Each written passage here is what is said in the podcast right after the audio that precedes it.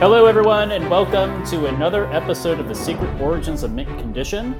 And this is a special uh, episode. It's a new thing we're trying with Secret Origins. So if you're downloading this and listening to it, this is not the regular show. This is what we're calling right now uh, the Reaction Show, uh, which is a new feature we're trying with the podcast where we try to give you real time thoughts and reactions to shows in the pop culture universe um, that we're currently watching and enjoying. So to kick us off, if you've listened to this podcast long enough, you know our love for Star Trek. And so we're going to do our first reaction uh, podcast on Picard Season 2, Episode 1. So once again, we are on the USS Mint Condition. And joining me is a I have two guests who have been our uh, friends of the show and former guests on the uh, on the Secret Origins of Mint Condition. Uh, my first guest is someone I once again I'll, I'll, go back to the story. I met at at Mint Condition, and we uh, we got together through the Star Trek collectible card game, but also through the Star Trek collectible card game. So returning guest is John Wittemore. Hey there. And from a galaxy far, far away is returning guest and host of the podcast Trash Compactor, a Star Wars podcast, is Josh Bernhard. Hello, everybody. Uh, so we've uh, we all obviously watched Picard season two. So I figured we would just start with our um, introductory thoughts and feelings about the first episode of the second season. So, um, so John, what did you think uh, watching this episode? Uh, I thoroughly enjoyed it um, from from the first uh, scene all the way to the end. Um, and is this? I'm guessing we're sort of spoiler free here. We're assuming everybody's going to listen to this is is called. Well, I, let's put the caveat. We are gonna we could talk spoilers. If you have not seen seen Picard season two, episode one, or Picard season one for that matter, you might want to wait and listen to this podcast um, until you have, because we want to we want to get into all the nitty gritty stuff with episode uh, season two, episode one. So, so John, feel free to spoil away or, or give your thoughts on anything okay. you think might be spoiler. Broad, there are a lot of broad strokes, but there, but it always ties to specifics, as in a lot of things Star Trek. But the the first part is you know, it just it, it, it came out uh, came out swinging. You know, you're right there in the middle of a really intense battle. You have no idea what's going on. I thought it was actually shot in a pretty neat way where you you, you were very you know very uh, disoriented. I uh, didn't know what was happening, and then there's a flash, and it's a 48 hours before thing, and you get that sort of adrenaline rush. You go into the show, and then it's very calm at Chateau Picard, and it's everything that you know I liked about the first season, which was really the aesthetic. It was the sense of this uh, tranquil chateau, but with modern technology, with an incredibly uh, a strong eye to detail when you look around that to Picard's life, his tastes, everything. So you just you have a lot to like just feast on with your eyes from the beginning. Action scene, calm chateau, everything, and the story starts off, and you really get a good sense of you know where Picard is at this point. I'd almost forgotten the finale of season one, and that he's synthetic at this point. Yes, I, I had kind of forgotten that too, a little, a little bit um, until they they, I, like, they, they, they, don't touch on that at all, really, um, except maybe a brief reference or two. Well, she like um, uh, what's what's um, Jurati makes that like punny type of thing when he's on the bridge that he's positively positronic. That that that little throwaway line, which uh, you know, who knows if that's a direct reference to him being synthetic or stuff, but that's sort of the only like thing I think they directly reference in this episode. No, I believe Picard himself has another line where he makes another joke about it about um, you know, you know, refits. I forget the exact line, uh, uh, but I do think it's a nod to the fact that he's synthetic. Um, though, though in general, I think you're correct. I think that they're sort of not really harping on that so much. I think that that's something in the past, and I don't think that they're really planning on exploring that in any detail. The implications of that, right, is my impression. It's it seems it seems like it seems yeah it seems like or at the very least is this going to be a casual thing that's accepted as part of the lore of the show and it'll come up whenever it comes up at this point. Uh, John, I didn't want to. Did you have any? Uh, did you want to give any other uh, entry thoughts before I asked Josh what his thoughts were? Uh, that, that was just my initial impression. I was sitting there, I was enjoying it, and it went in some directions I didn't quite expect real good emotional beats, but overall, just thoroughly, thoroughly enjoyed it. And I'm definitely ready for uh, uh, the rest of the season. Excellent. And, and Josh, what were your overall thoughts of the first episode? Yeah, well, first of all, I I agree with everything John said. I um I had that same feeling and I appreciate. I really enjoyed season one. I really, in particular, enjoyed, as John was alluding to, sort of the aesthetic of his new life and the attention to detail and sort of where Picard is at this point in his life. And it was very striking. the the The very first scene in this season two premiere is sort of you know something we haven't seen in a long time. Uh, you know, a twenty fourth century or I guess I guess technically 25th century Federation starship in the middle of you know a, a conflict with a spatial anomaly, and there's a Borg intruder on the bridge and and and a self destruct moment. It's very it's very old school kind of Star Trek, and that just in general was my takeaway. Like this episode, you know, whereas the first season was very much about you know not the the picard or not the the world you you expect and it was very uh, bittersweet i would say in that way. Not in a negative way i'm not saying um that i didn't like it. I actually really appreciated um you know what they were saying and uh what they were how they were using the picard character and the world that we're so familiar with uh to uh, to try and explore some new territory in terms of what Star Trek uh, can say and do. Uh, but that said, like this episode was really, I felt like it was, um, you know, seeing an an old friend after a long time, or kind of uh, putting on a a comfortable pair of sneakers, and it was just okay. Okay, this is the kind of Star Trek um, that I remember, while seamlessly, almost, I would say, bringing what it established in season one along with it. So, so yeah, I thought it was great. Um, and I also, I'm sure we're going to uh, get into this. I thought it was very um, thematically, uh, you know, rich. I thought it was. I mean, they were really uh, laying their cards out on the table and saying, okay, like here's what this season, here's what this story is going to be dealing with. Here's what it's about. Here's what we're interested in exploring in terms of the character and also um, more broadly speaking. Yeah, absolutely. I agree with what both of you said. I, I really enjoyed it, and in, and in a way, I mean, I enjoyed season one of Picard, um, but this opening felt more like where I expected the character to be in the first season of Picard, maybe um, in terms mm-hmm. of like where he where he is in his life and what he's doing with the Federation, and and kind of at, at how he's going about his day uh, I mean, I really, like I said, it's it's. I love Patrick Stewart. I love Picard, as I've said many times on the podcast. It's he's probably my favorite character, and his through line through the Star Trek universe is probably the one I connect with strongest. Um, but this is kind of like the Picard I, the characterization of Picard I expected when we caught up with him all these years later.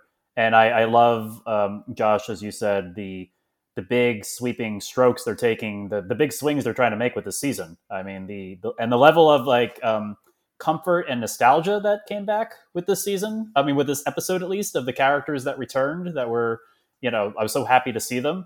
Uh, I guess I guess before we we get uh, you know into the specifics of those those plot points, um, maybe we just I guess we could run through the episode, sort of um, break it up into scene by scene. I mean, the be- the beginning of it is sort of. Um, I guess we're doing like a regathering, if you will, of these characters and learning out where they all were since we saw them at the finale and I thought it. I thought I think it's interesting the whole thing that's going on in the chateau with Picard and Laris, and then Picard's childhood. I mean, what what do we think is like? What's Picard's vision of his childhood that they're they're sort of alluding to? Um, do we? What do you think, John?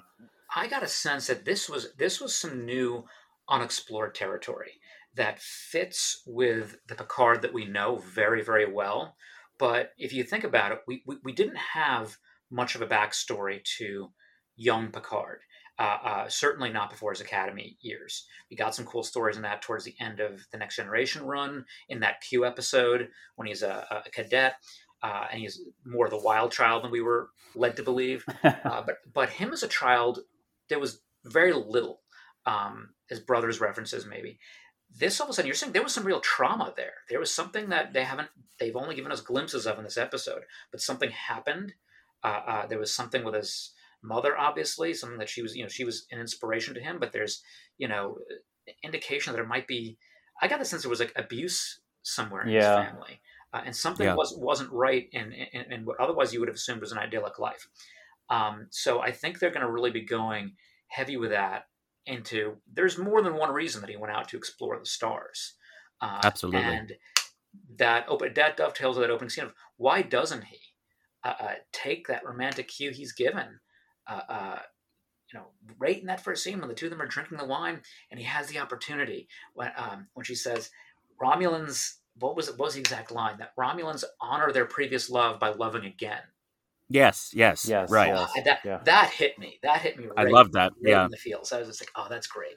And again, learning more about Romulans, I love. I love all of that. Yeah, it's it's interesting that um, I mean Picard is. I mean, I guess it's the Picard's issue, and we've talked about this in previous podcasts and online and offline. That Picard, that was his whole issue in Next Generation, was he wasn't. He's trying to become more connected to his crew, and it obviously, and it sadly doesn't happen until all good things that he gets connected with that the crew intimately, which you know Picard has had, I guess, you know, lovers and romantic interludes in the in during the Star Trek. That was more I mean, it wasn't taken seriously, or it never lasted past that episode or or short arc. Um, I mean, Josh, what, what's your take on what they're trying to lead to?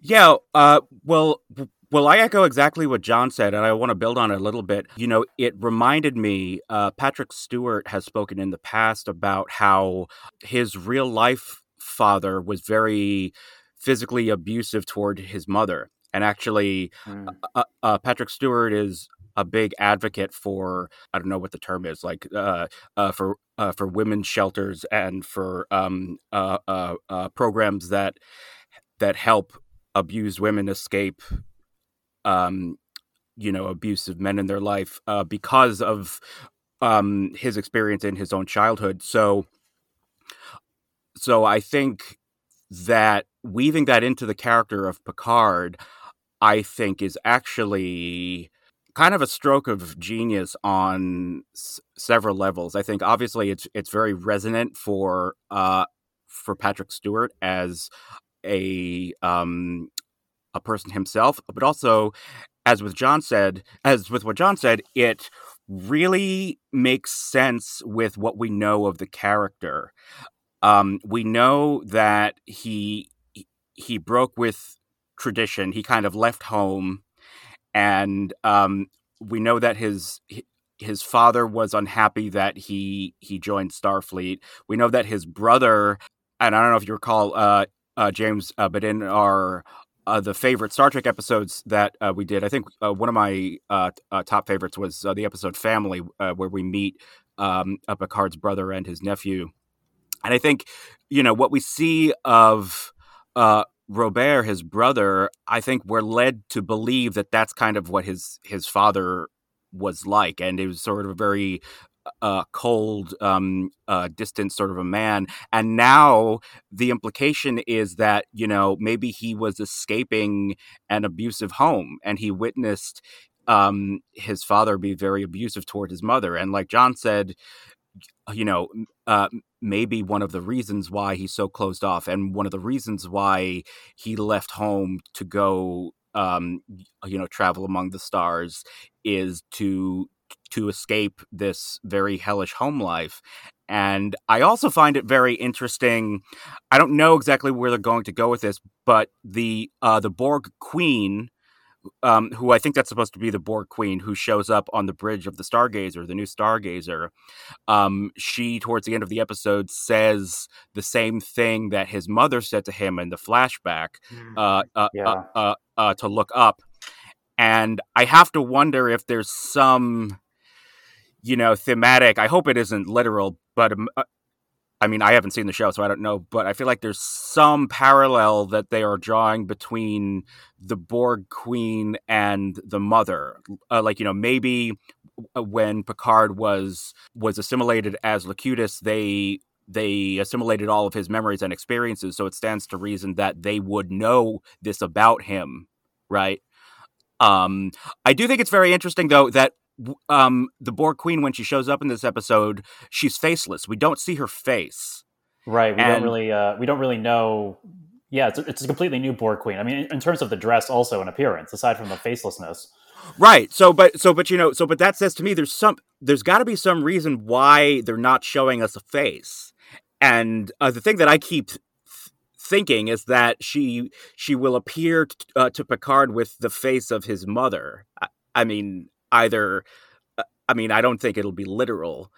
Um, uh, but yeah, I mean that's sort of uh, what that that's led me a really thinking. interesting. That's an interesting observation because that would that would again fit the the way they've really been trying to tie a lot of themes together uh, Yeah. in this first episode, and they, even so much as to say them outright. They're saying, you know, Yeah. we, we know we know what we're doing here. We're going to say it, and we're going to do it, uh, rather than just make it you know a puzzle you have to solve completely from the beginning. And the Borg Queen is part of that.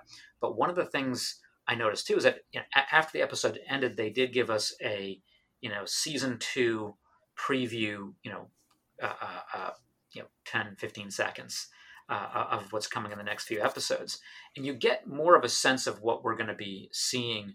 Uh, or, or doing with the Borg queen, and the only thing that I was able to notice in that flash is that it wasn't, it didn't seem to be played by um, uh, uh, uh, the actress who played uh, the Borg queen in First Contact. That Alice Krige. Alice Krige, Yeah, Alice Krige, yeah. was brilliant as the Borg queen. It it looked to be similar aesthetically, but very clearly not the same. Uh, not the same actress. So I think they might be doing something really, really interesting with that. And can I just ask the two of you a sense? Because here, here's how I want to nerd out about it. So Yeah.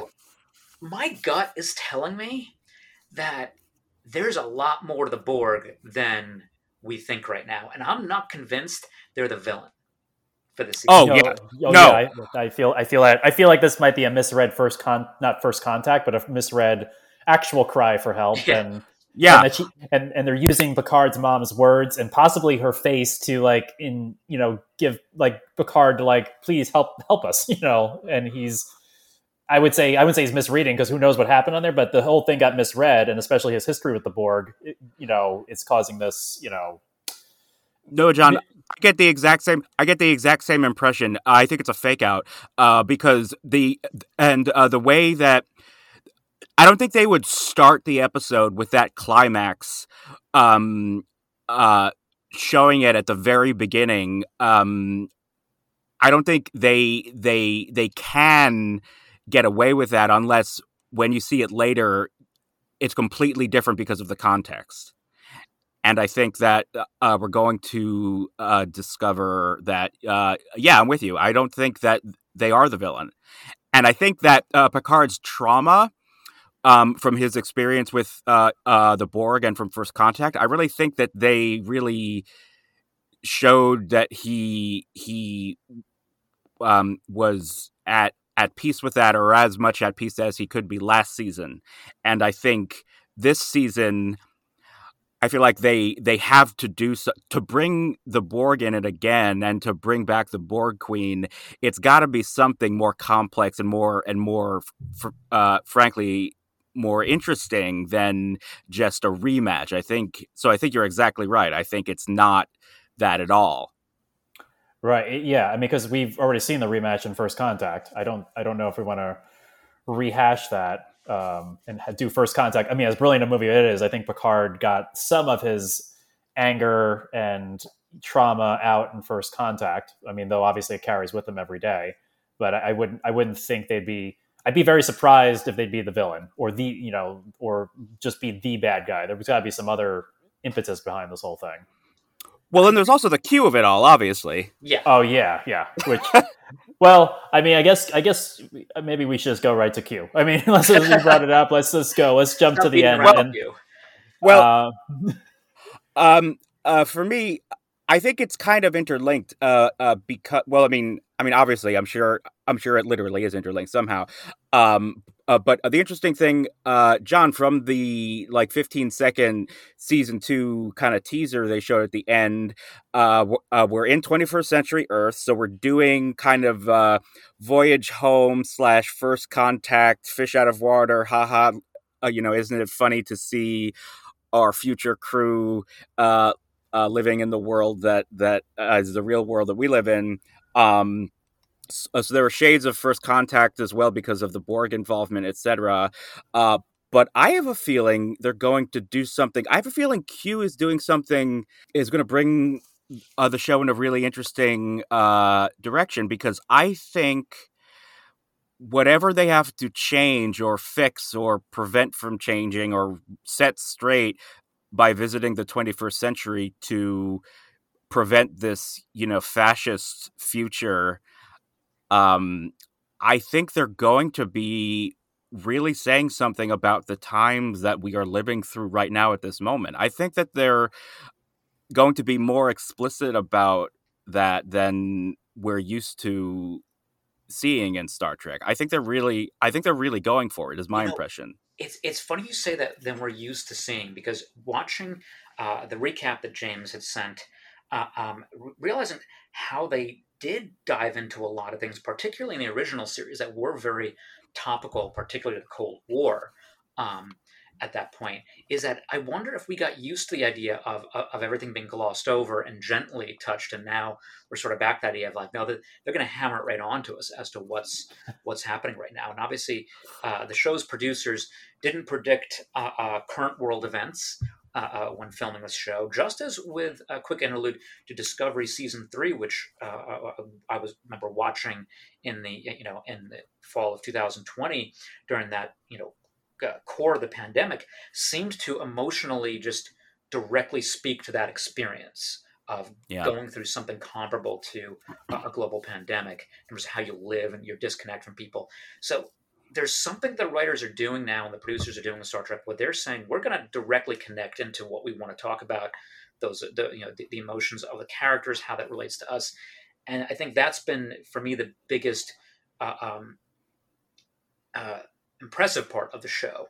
uh, both Picard and Discovery recently. And it's I think what saved Picard season one because I, I, I had my own thoughts about how you know dodgy that season was in terms of the story not quite coming together uh, towards the end. And if you noticed in that in that final scene where Q makes his appearance, loving his aging up and the reason for yeah, it, loved it, flawless, loved it, flawless. loved it. The memes that are coming out of that, I'm living for. Um, so there he is, and he says, "You've reached the end." And let me get that. Let me, let me get the phrasing here correctly. He says, "This is the end of the road not taken." Mm-hmm.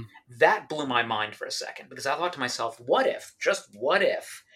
The Federation, everything we know about Star Trek, is in fact the road not taken.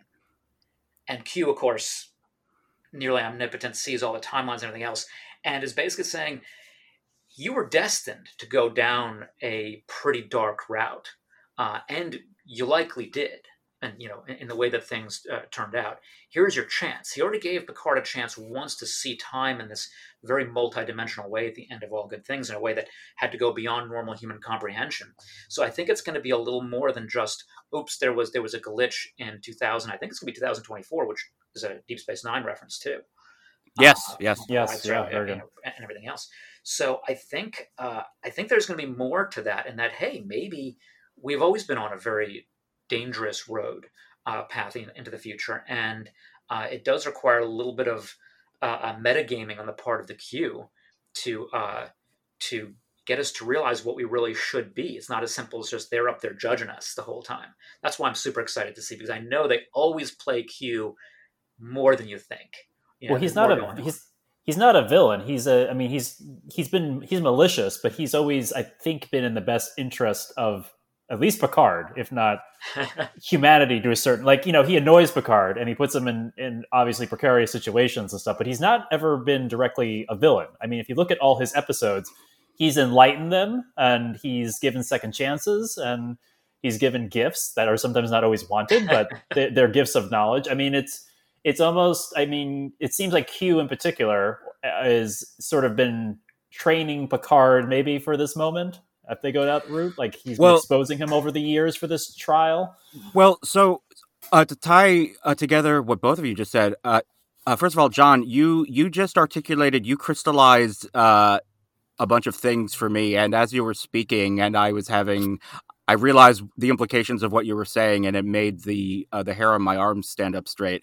Um, what if, you know, he's basically saying this whole Star Trek future you've been living in, this is the the quote unquote uh, uh the the wrong timeline, right?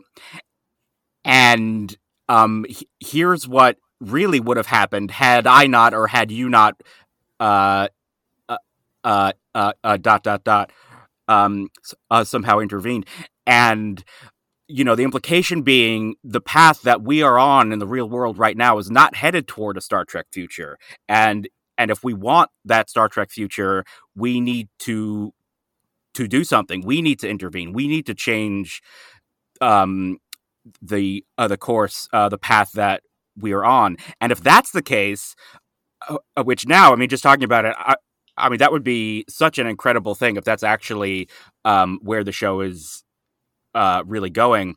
Uh, uh, but if that's the case, that would really cast the whole show from Encounter at Farpoint in a whole different light. So the so um how how Picard when they meet uh, when he meets Q for the first time, he's being all self righteous and saying like you know we weren't like that, like you know blah blah blah, like we've grown, etc. etc.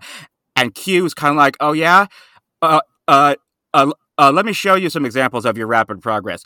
Like the way that it would recast that whole dynamic uh, uh, uh, to learn that that that Q was actually letting uh, Picard live in this this um kind of a a a potential future of humanity that that was not the real one um or that he was somehow responsible for you know knowing that that that that's not the way things actually were quote unquote supposed to go like that would be absolutely incredible.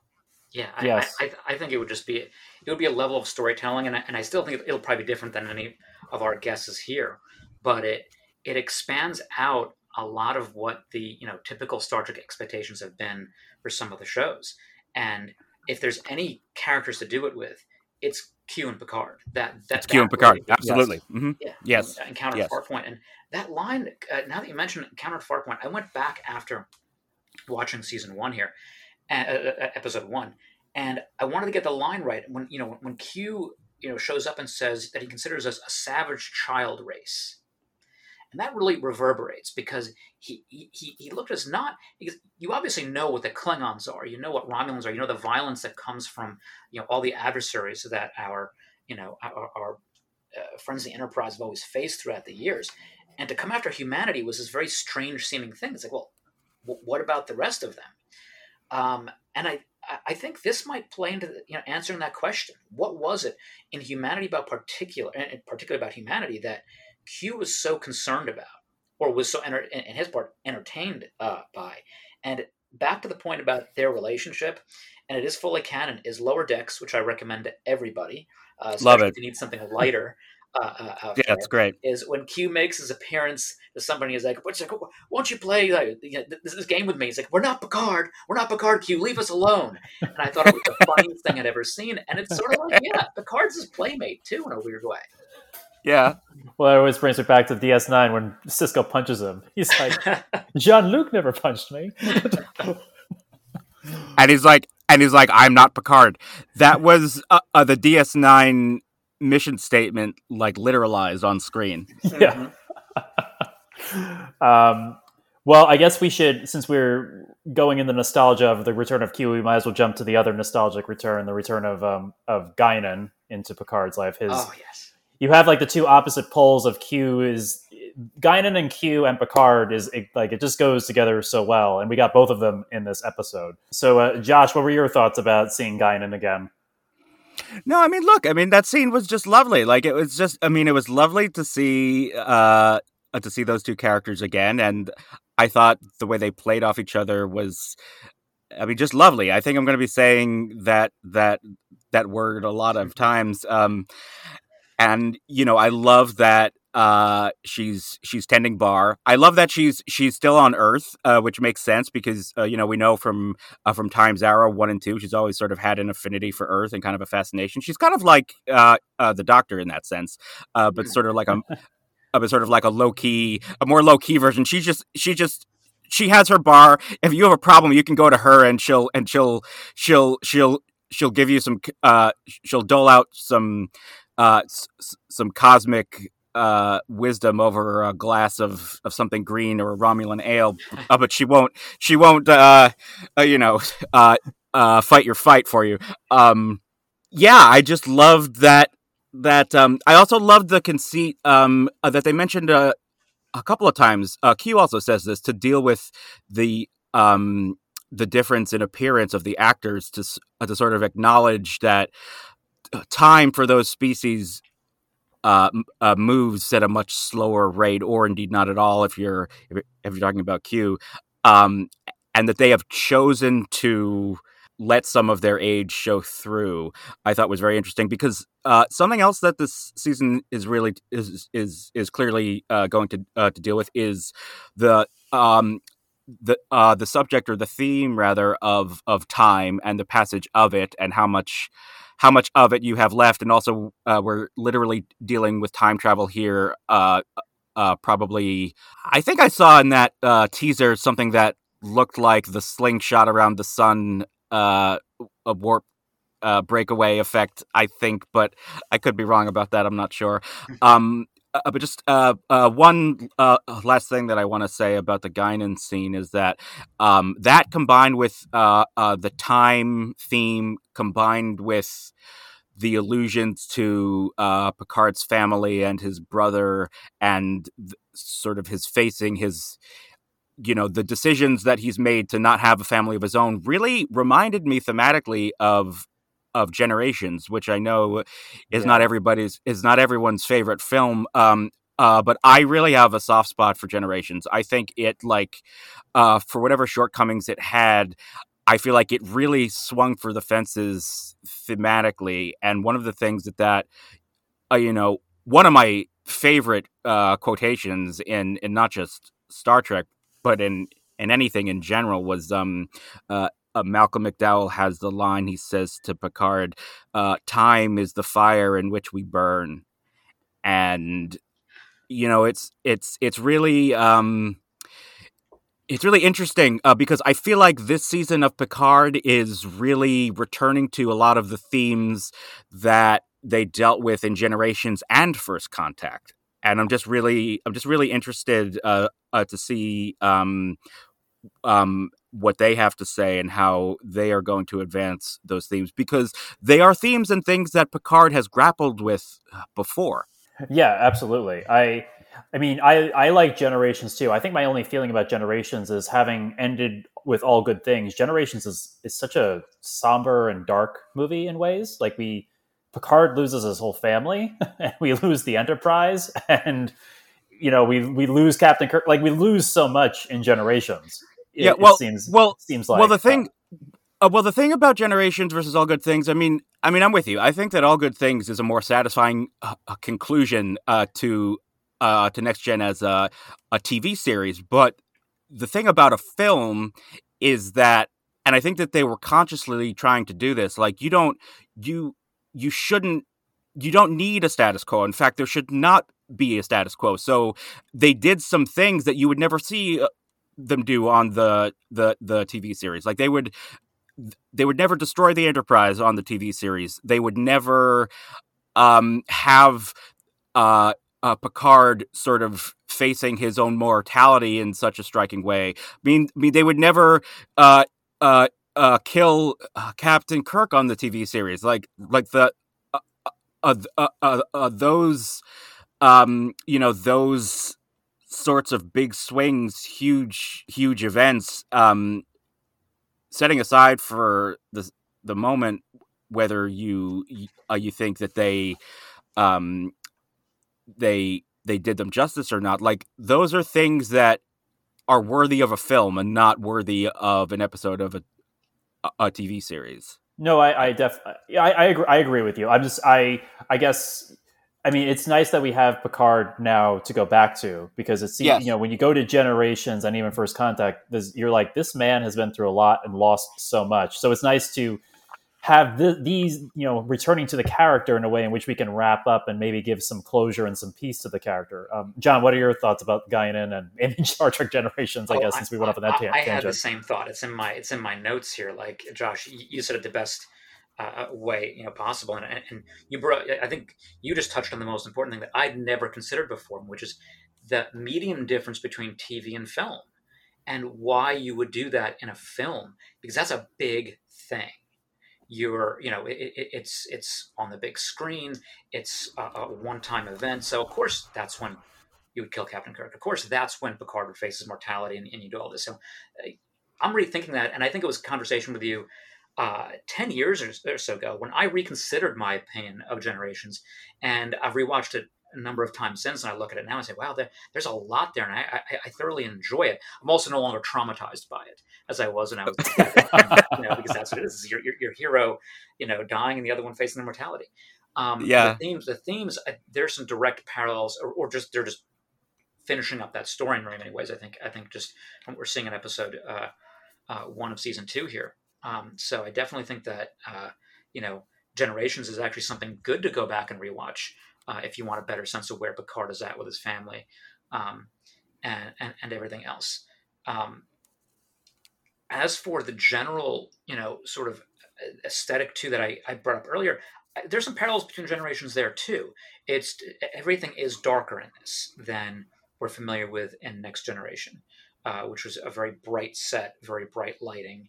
Um, from season one onwards of Picard, it's been uh, a, a, little bit you know darker in, in that aesthetic, um, and, and, all kinds of theories that Twilight in one's life, all kinds of things you can you can you know sort of estimate to that. But I think uh, that's definitely what they've gone with, and I saw that in Generations. I wanted I wanted to mention something about seeing seeing Guinan there was to me one of the best examples of I don't want to call it fan service because it wasn't fan service.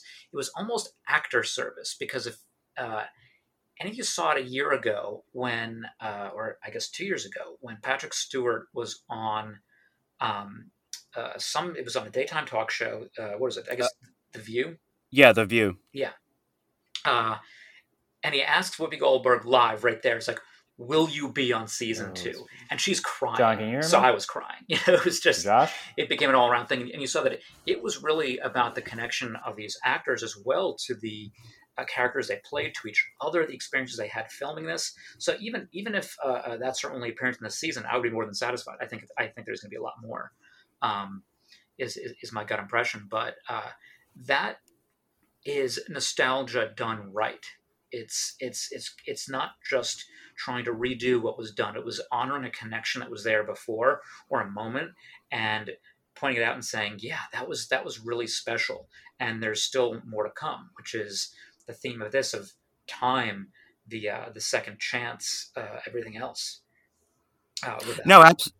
No, absolutely. Like I think you hit the nail on the head. It's not it's not nostalgia for uh, nostalgia's sake. It's not about recreating what you had it's about utilizing you know your your memory of what was to move forward like um uh, uh, you know it's sort of the it, it's sort of reconciling your your your history and uh you know reevaluating or revisiting um what came before so you can move forward to what's next what did you think of the speech he gave at the Academy? Of course, that was another big thing. That, as you know, we didn't go through this chronologically, but going back to you know where you meet up with Picard and that 48 hours before, uh, he's delivering a, uh, a, a speech to a new class of cadets at the Academy, and there you find out he's the Chancellor of the Academy. Uh, Which is where I thought he'd be at the end of. That's where I thought he'd always be. Yeah, so I'm glad they yeah. got there. So I want, but I want to get everybody here because I, I thought that was such an interesting speech about second chances, about um, you know the opportunities you have, uh, and, and it, because it was very Picard. It was very much he was obviously speaking from experience, and he was basically speaking about what he was experiencing in that moment too, uh, as he's looking out on that. And one, my big takeaway from that, though, from a cultural standpoint, was pointing out the first full Romulan student Yes. You know, yeah. When you yeah. see when, when you see that moment and uh, when you see everybody stand up and clap, and it's this moment where it's uh, you know it, it, it's very poignant. Uh, I, I think that was that was again a little bit you know some would say that's even heavy handed. I would say that's classic Star Trek. That is right on the nose classic Star Trek to say like, hey, look how great this can be. Uh, uh, when you're when, when you are as open and accepting as you can be, it, you know, acknowledging all the things of the past, but just moving forward. Uh, and that to me was a very, you know, real Star Trek moment. No, I would agree totally. I think, um, you know, I think you're exactly right. I thought the speech, I actually didn't even really think about it um, in that broader sense, uh, of the way that you are talking about. So if it was indeed heavy-handed, I guess I guess I'm just I have a thick skull because I I didn't. uh, uh, that's not um, how I took it. Uh, but uh, now that you're saying it, yeah, I mean you're totally right. I was thinking about it more in the micro sense actually versus the macro sense. It really reminded me again of what um, Q says to Picard at the end of all good things about, you know, you know, your mission or or space travel or exploration is not about you know star charts uh, uh, charting stars and studying nebula. It's about discovering the the untold possibilities of existence or something to that effect. And it also and it also echoes what um uh, what kirk says in star trek 5 of all things uh, but that uh, you know, uh, the um, God's not out there; He's right here. It's it's it's it's you know the human heart. Um, the idea that the final frontier is about reconciling your your existence with the larger universe is ultimately what it comes down to. And it is interesting. The second chances, like uh, uh, Picard, has had a lot of second chances. He he got a second chance when he got stabbed through the heart uh, by the Nausicaan, and he got a, he got a new heart. He got a second chance when he was he was assimilated uh, by the Borg, and his his Q rescued him. Uh, his Q, his crew rescued him. Freudian slip. Um, he he literally got a second chance in that episode with uh, uh, Q to uh, to change uh, uh, the course of his life, and he got a second second chance to uh, to put it uh, uh, uh, uh, to correct the correction, and um, he got a second chance at the end of last season where he died, and he was uh, you know resurrected in an identical artificial body, uh, you know, uh, no worse for wear. So so if there is some so so that's sort of where my head was. I think he's he's he's realizing that um you know if time is the fire in which we burn he's he's almost all burned up. And then some. Yeah i i agree. I mean that's a very that was a very good point josh. Like all of picard's second chances like i mean he lived a whole other life in the show inner light oh sure. and, right. uh, yeah you know, and he also helped uh, that alternate timeline with the Romulans with in yesterday's Enterprise. Like he's lived through so many different incarnations and rebirths and reiterations that uh, he is the man of second chances, and uh, I think he makes the most of them. I think he takes all of those things and they're poignant to him. So I, I think that ties into the theme of this season, like we've been saying, that this is dealing with your own mortality and sort of what what is have you taken advantage of life? Which I guess is why they're sort of honing in on this lost aspect of Picard not having a long term relationship or a stable relationship. It's sort of the one frontier of his life that he's never, you know, explored or done anything with. As as much as he's made huge strides to be committed to, you know, being more having more interpersonal relationships, romantic relationships that are lasting is something that's eluded him over the course of the character's life so far. So, but which again, so which again, if what they're saying is the reason he was never able to do that, I mean, obviously we know the practical reason why he never did that's because he was on, uh, he was on an episodic uh, TV show, and you can't have the captain tied down, at least in the 1990s, uh, to one, uh, uh, to one partner. Um, uh, but sort of, it is interesting if what they're saying is he you know, if the only example that he he had growing up as a child was this horrific abusive relationship of his own parents, and that um, sort of closed him off emotionally. Um, that that would be, I mean, to me, I mean, Chef's Kiss. I mean, that's a wonderful way to bring the character full circle and to really say something new that was actually there all along and makes perfect sense you know when when when he has that moment where he's given that chance at the beginning of the episode with uh, Laris, that is also that that was Patrick Stewart at his finest.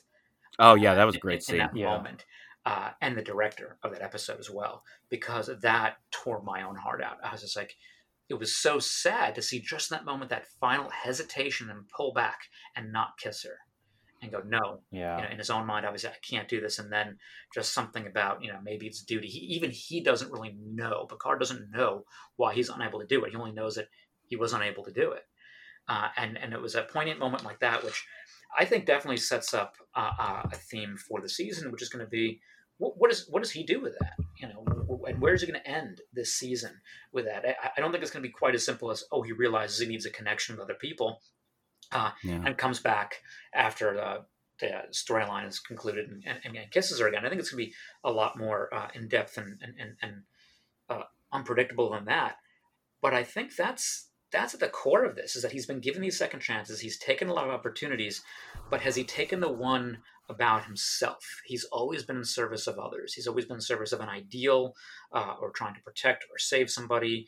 Uh, did he ever really save himself? And uh, and that's mm. not just hmm. you, you, don't have to have a family to, to do that and i don't think that's what they're trying to get into but i think that he never allowed himself that openness which is uh, to me also the best way of dealing with how we met Picard, which is a very curmudgeonly captain who mm. just was yelling "Shut up, Wesley!" to you know, and, and, and didn't like kids, and that was a fun trope. But it only goes so far until now we're realizing, oh, they're writing out a whole series of dimensionality to it. Like there, there's a lot uh, there, to have fun with it. And again, if anybody can do that, it's Patrick Stewart because that's you know I think of him in the Christmas uh, Christmas Carol, and he knows how to do the curmudgeon, uh, and he knows yeah. how to be joy on the flip side of that. So no, I was saying, I would think I think uh, with Q being in it, Q is the is again the person who sort of makes Picard look past the simple everyday stuff of the world and get introspective.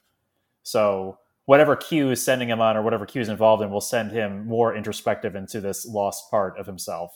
Um, well, yeah, I mean, uh, uh, Q is uh, uh totemic, like uh, for this character and for uh, the whole next generation of of Star Trek. Um, we were introduced to Picard and Q at the same time, right? Like. Like there is no like um uh the next generation was uh started with uh Q and Picard. Like this is uh you know as mythic as it gets in terms of Star Trek. I don't really know where I was going with that, but one thought uh but, it's a good um, thought. Um uh uh but uh one thought uh uh John uh, the other uh, uh, you were talking about that that that scene with uh, Picard and Laris where he hesitates at the kiss, and uh, you know it's it's it's so heartbreaking. She has another line. Um, they have a scene the following morning where uh, you know he tries to address it, and he he's like searching for words. He was like, "I was just," and then she says something uh, to the effect of, "You were you," right? Mm. Like the acknowledgement yeah. that, like, yes, like that's like that is I was being me. Like that is I don't I don't have any other excuse except to admit that that I'm I'm congenitally uh, unable for whatever reason to have uh, to let th- those attachments uh, to let those relationships into my life. Um, uh, the other real quick thing I wanted uh, to say, uh, just by coincidence, um, there was a tweet I came across either yesterday or the day before that um, uh, uh, uh, to paraphrase, was something uh, uh, to the to the effect of one of my favorite things about the next generation was um, how it showed us all that women over 40 can be hot. Mm, yeah. And i just and i just have to say laris is fucking smoking. She is she is she is drop dead gorgeous, and I feel I feel bad for Picard that he he he let this one slip through his fingers because she, she's a fine looking woman. Is all I'm saying. well, that's his mo. That's what he's been doing the whole time. Right. I mean, so, yeah. so he's just, as you said, he's just being him. Yeah. Um, I think would be remi- I think we'd be um, a little remiss with the uh, with sort of winding down this episode without touching on some other stuff in the episode um, which is um, I, I like the fact that Picard gave Elnor a book um, from Spock that was very poignant. Mm-hmm. I love the I like that part. Yes, the title was great, uh, and uh, the many and the one I think was uh, the name of his autobiography. I thought that was yeah. great. Yeah, I didn't get that. and also like they they had reference to the Excelsior in that scene as well. Another another great throwback. And uh, I think we should touch upon just a little bit because this ties into the the last I guess piece of nostalgia is um, you know Ray- Rios is captaining the uh, the Stargazer, the Stargazer, brand new yeah. Stargazer. all four nacelles and all. four, yes, all four. Yeah. Yeah, that, couldn't miss that. Um, Um, I did think it was interesting. too. He was he was he Yes. was chewing the scenery while he was chewing that cigar. You know, it was it was something that you could tell was oh this is going to be uh, an interesting captain to say the least. And it's not about Picard taking the captain's seat again. It was really giving room for some uh, other uh, actors and, and, and characters to really shine in, in those moments. And uh, I enjoyed that. But what what what did you think of his? Uh, uh, I should say Picard's uh, interaction with Stargazer. I thought it was. I mean, again, I I just thought it was lovely. I just thought it was a lovely little grace note. I also loved. Um, uh, you know, we uh, the title of the episode was the Stargazer, obviously uh, referring to Picard himself and uh, possibly, you know, the child version, and then obviously an acknowledgement that that uh, the first ship he commanded was the Stargazer, and now we're on the Stargazer again, the new Stargazer. Um, yeah, I mean, I just thought it was lovely. I just thought that, like, you know, he's he's at a place in his life similar to Patrick Stewart himself, where he's more in touch with. I mean, obviously, with certain exceptions, as we were just discussing, uh, but you know, he's more um, he's more willing to experience emotions and and and and take things for what they are. Um, I thought it was a lovely moment. I thought he uh, his interaction, uh, his his whole arrival and and uh, you know his taking in of the new ship and the uh, you know uh, you know seeing Rios as its captain. I think he um, he was kind of looking upon him as uh, in a proud fatherly sort of way. Um, which I agree with you, John. Like I think um, you know the Rios character was one of uh, for me the the the highlights of season one. I thought he was just such a delicious uh, character and uh, played so well um, uh, by that actor whose name, uh, forgive me, is escaping me at this moment. But um, uh, the thing I kept thinking about with the cigar on the bridge, which I thought was so interesting, which I do believe he he lights at one point. Um, I kept I kept thinking of um, the Wrath of Khan, where uh, you know Nicholas Meyer has this famous story that he wanted there to be a no smoking sign on the bridge, and and Gene Roddenberry said, "No, there's no there's no smoking in the future." And I just and I think it was I think it just must be like in my head canon it's it's like the the tobacco equivalent of like synthehol or something uh, because I don't think it's a good idea to be smoking a cigar and subjecting all your crew to that secondhand smoke.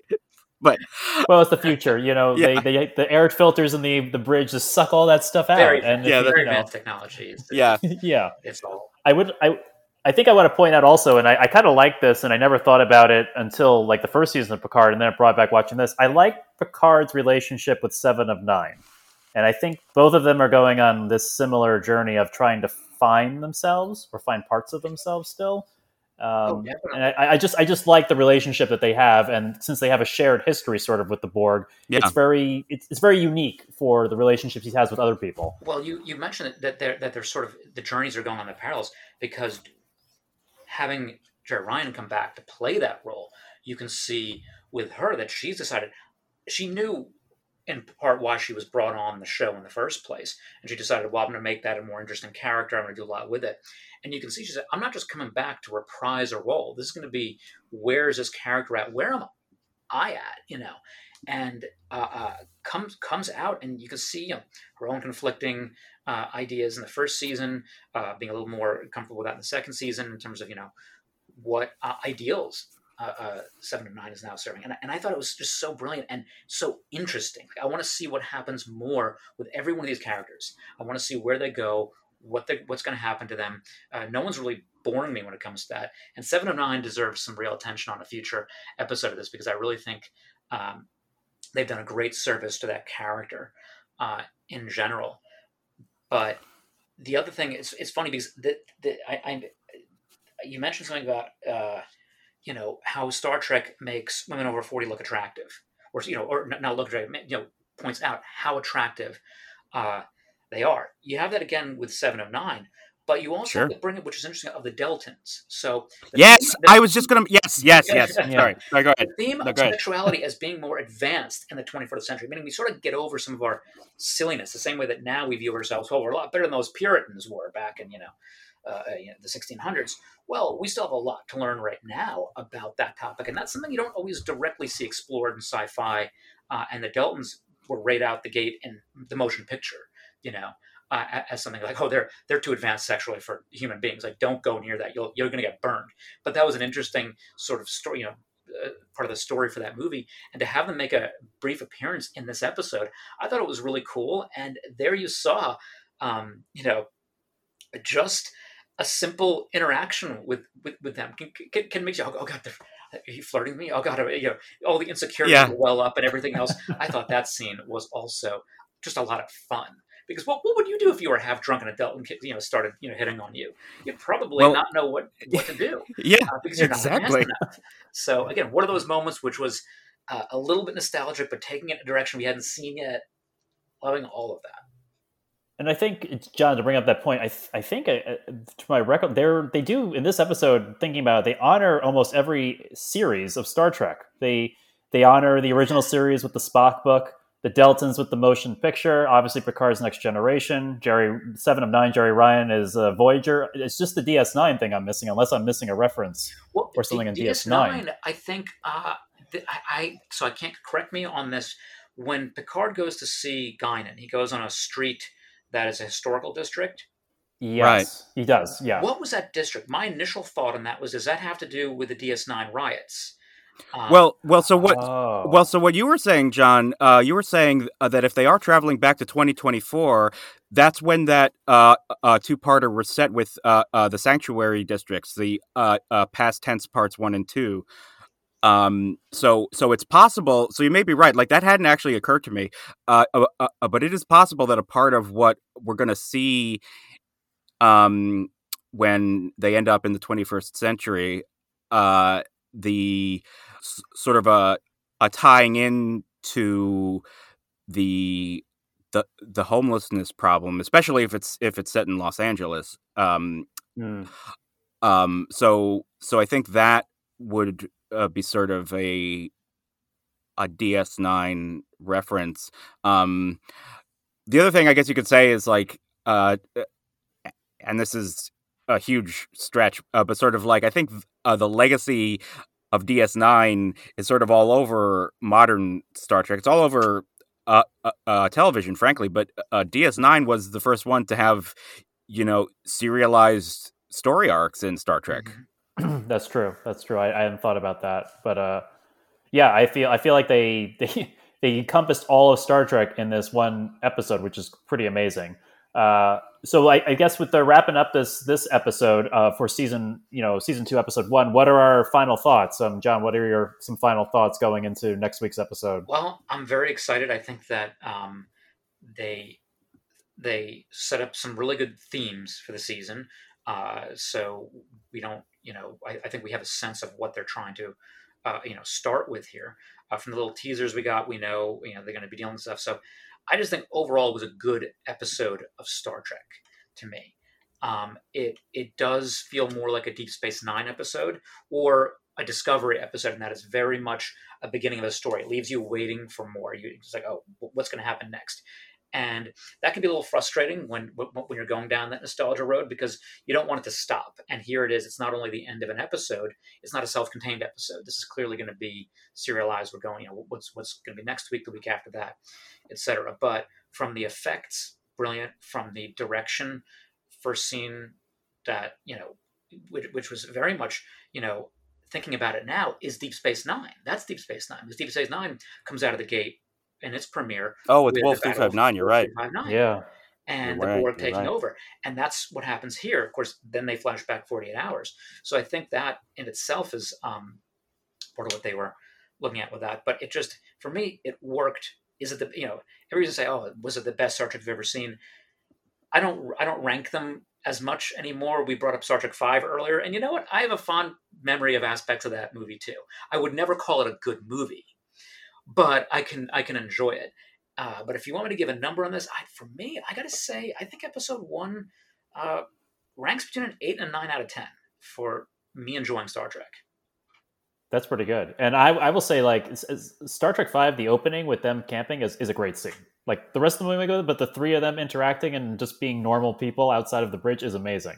Um, and the, Josh, what are your well, what, were, what are your thoughts going into next week?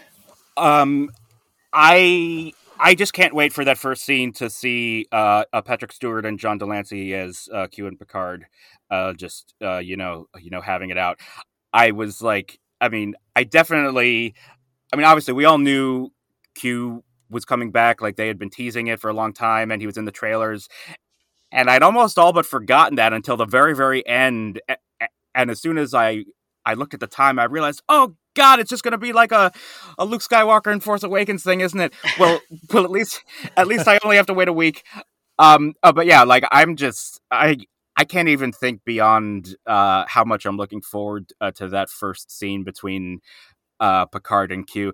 And from what Picard said, um, from what little interaction we got, he was it's it sounds like he's he's fucking over it. He's like Q, no, no. I am I, I, am not doing this again. I don't know why you're here, but whenever you are, I don't like it. I'm too old I mean, for this I, shit. Literally, too old. I, I, forgot how Picard phrased it, but he dropped right back into the old "damn it, Q." Yes, like, just like right, right, right. yeah. Um. Uh, so yeah, so I'm just really looking forward to uh, to that scene. I uh, because of the strength of this episode, and I agree with uh, uh, John. It was just a really, it was just a really a wonderful hour of Star Trek, and I'm on board, and I'm just really looking forward to that scene. And uh, you know, for me, I mean, I mean that's. I'm really psyched for this season. And the only other thing I want to say is uh, you brought up uh, things to like about uh, uh, Star Trek Five. The uh, Jerry Goldsmith score is is is is beautiful for Star Trek Five. Anyway, I, I agree. I agree. The score for that that music that that movie is, is great too.